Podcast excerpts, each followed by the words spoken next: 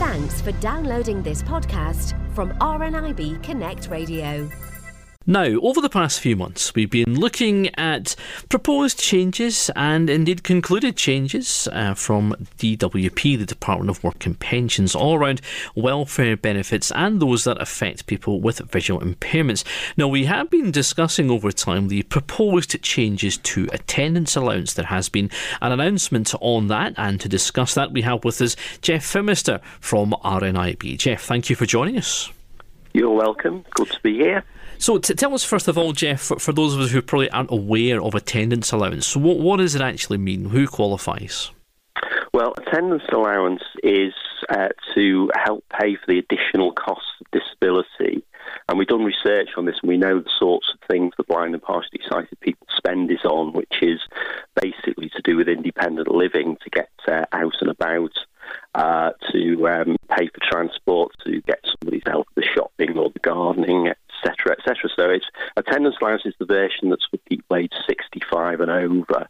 Under 65, there's personal independence payment and disability living allowance, but we're talking about attendance allowance here, which is age 65 plus, and it's a relatively generous benefit by benefit standards in that it's um, £55 a week will be the usual rate for somebody who was visually impaired, uh, although if, if, they have uh, other disabilities, they, they, may well get the higher rate, which is £82 a week. So relatively generous, not means tested, uh, doesn't not based on national insurance contributions and not taxable.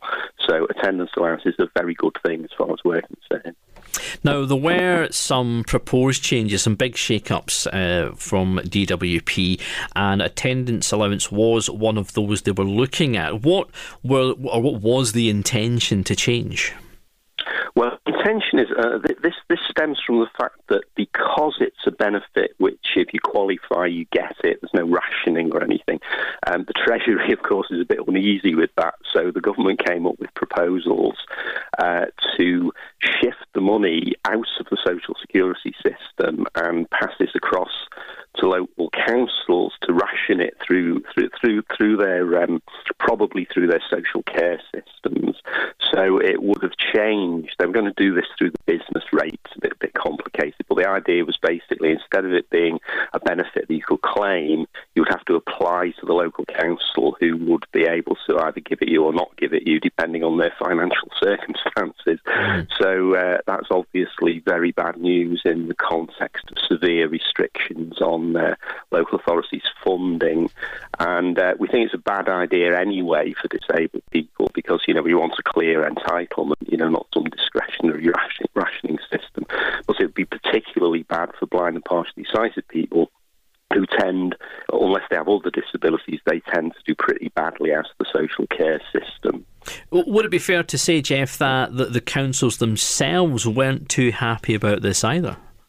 No, they weren't. Uh, we, we, had uh, lots of discussions with um, with the local government association uh, over this, and um, no, they weren't for two reasons. Uh, the people in local governments who are concerned with independent living, uh, with supporting disabled people in the community, they have the same concerns as we did, uh, but also. Um, the finance people in local government didn't trust the Treasury. surprise, surprise. and somehow formed the view that they might be shortchanged on the deal, especially in the future, uh, as the number of um, the number of older people increases, and therefore the call on attendance allowance would increase. So, so no, local, local government didn't want it, and we, we worked closely with local governments over this, and they, they stuck to their guns, so that was extremely helpful. Uh, we we had a big campaign over this. It's fair to say, I think, the RNIB pretty much uh, were first off the blocks amongst the disability organisations over this because we, we, we knew what was coming. We've had this battle before, something similar happened in 2009 to 10, and we that proposal dropped then. So we were ready for it this time and we did lots of different things, including getting our supporters to uh, write to their MPs. So we had letters going to MPs. We went to see MPs. Uh, we had an action on our website to help people to write to their MPs. Um, we produced a submission to the consultation. Um, and we were very, very uh, keen to generate an understanding in Parliament and Whitehall um, this was not just a matter of a little bit of local devolution. This was phasing out a very important benefit, and a lot of people got that. Uh, talking to MPs, including Conservative MPs, um, they very much appreciated the, the, danger, and I think that built up a, a strong sense uh, that this wasn't something that was going to go down very well with the public. And, and, so last week, the um, uh, the government announced that they were dropping the idea this would not be to local authorities and attendance allowance will carry on as it is. So, of course, we're used to coming on your program and talking about really bad things that are happening.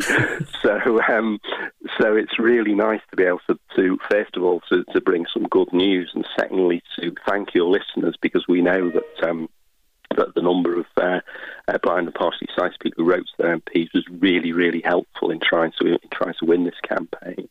And it really does show, Geoff. You know, as, as you say, it's it's the people getting involved. You know, it's not just the, the organisations like RNIB petitioning the government, campaigning, and so on. It's about the people who are at, at the sharp end really getting there, and and more and more visually impaired people are doing that. They're getting more and more involved in RNIB's campaigns because they see the benefits. And here's the justification. Yes, that's absolutely true. And of course, this is the second quite big victory we've had recently. There was the proposal to restrict personal independence payment a few months ago, uh, which you, I'm sure you'll remember was, that proposal was dropped. We were very involved in that, and, and uh, our supporters are very involved in that. We had more than a thousand blind and partially sighted people writing to their MPs. So it really, really is um, you know, you really can change things uh, by um, getting involved and letting people know your experiences. And uh, you know, many, many thanks to your listeners for their, for their support over this. And and it doesn't take much either, does it, Geoff? You know, because RNIB pretty much prepare letters that you can download or you can just complete online. It, it, can be all done for you. And here's the proof in the pudding: the changes have been dropped. So is it now just the, the status quo at the moment for, for attendance allowance anyway? It is, yes, and I would say while I'm on that, that uh, we know that not everybody who should be getting attendance allowance is getting it. So uh, if you're 65 plus and you think you might be able to uh, to claim attendance allowance, um, then please get in touch with the RNIB helpline uh, 0303 123 9999, where our uh, our advice people are geared up to uh, to advising you and talking you through the claiming process like I say, 55 quid a week can make a real difference. Absolutely, it does, Geoff, and uh, some some great news there for our listeners and those on attendance allowance. And just finally, then, uh, Geoff, if people would like to get a bit more involved in campaigning and supporting uh, RNIB and making some of these changes, where can they go for more information? The campaign's hotline can uh, can tell you about that. 020 7391 2123 and our, our, campaigns people can tell you what uh, what we've got going at the moment at, at any given time. Fantastic, Geoff. Uh, once again, uh, congratulations on that result. Thanks to all our listeners and so on for, for getting involved. And thank you for speaking with us on RNIB Connect Radio. And thank you very much. For more downloads like these, visit rnibconnectradio.org.uk slash podcasts.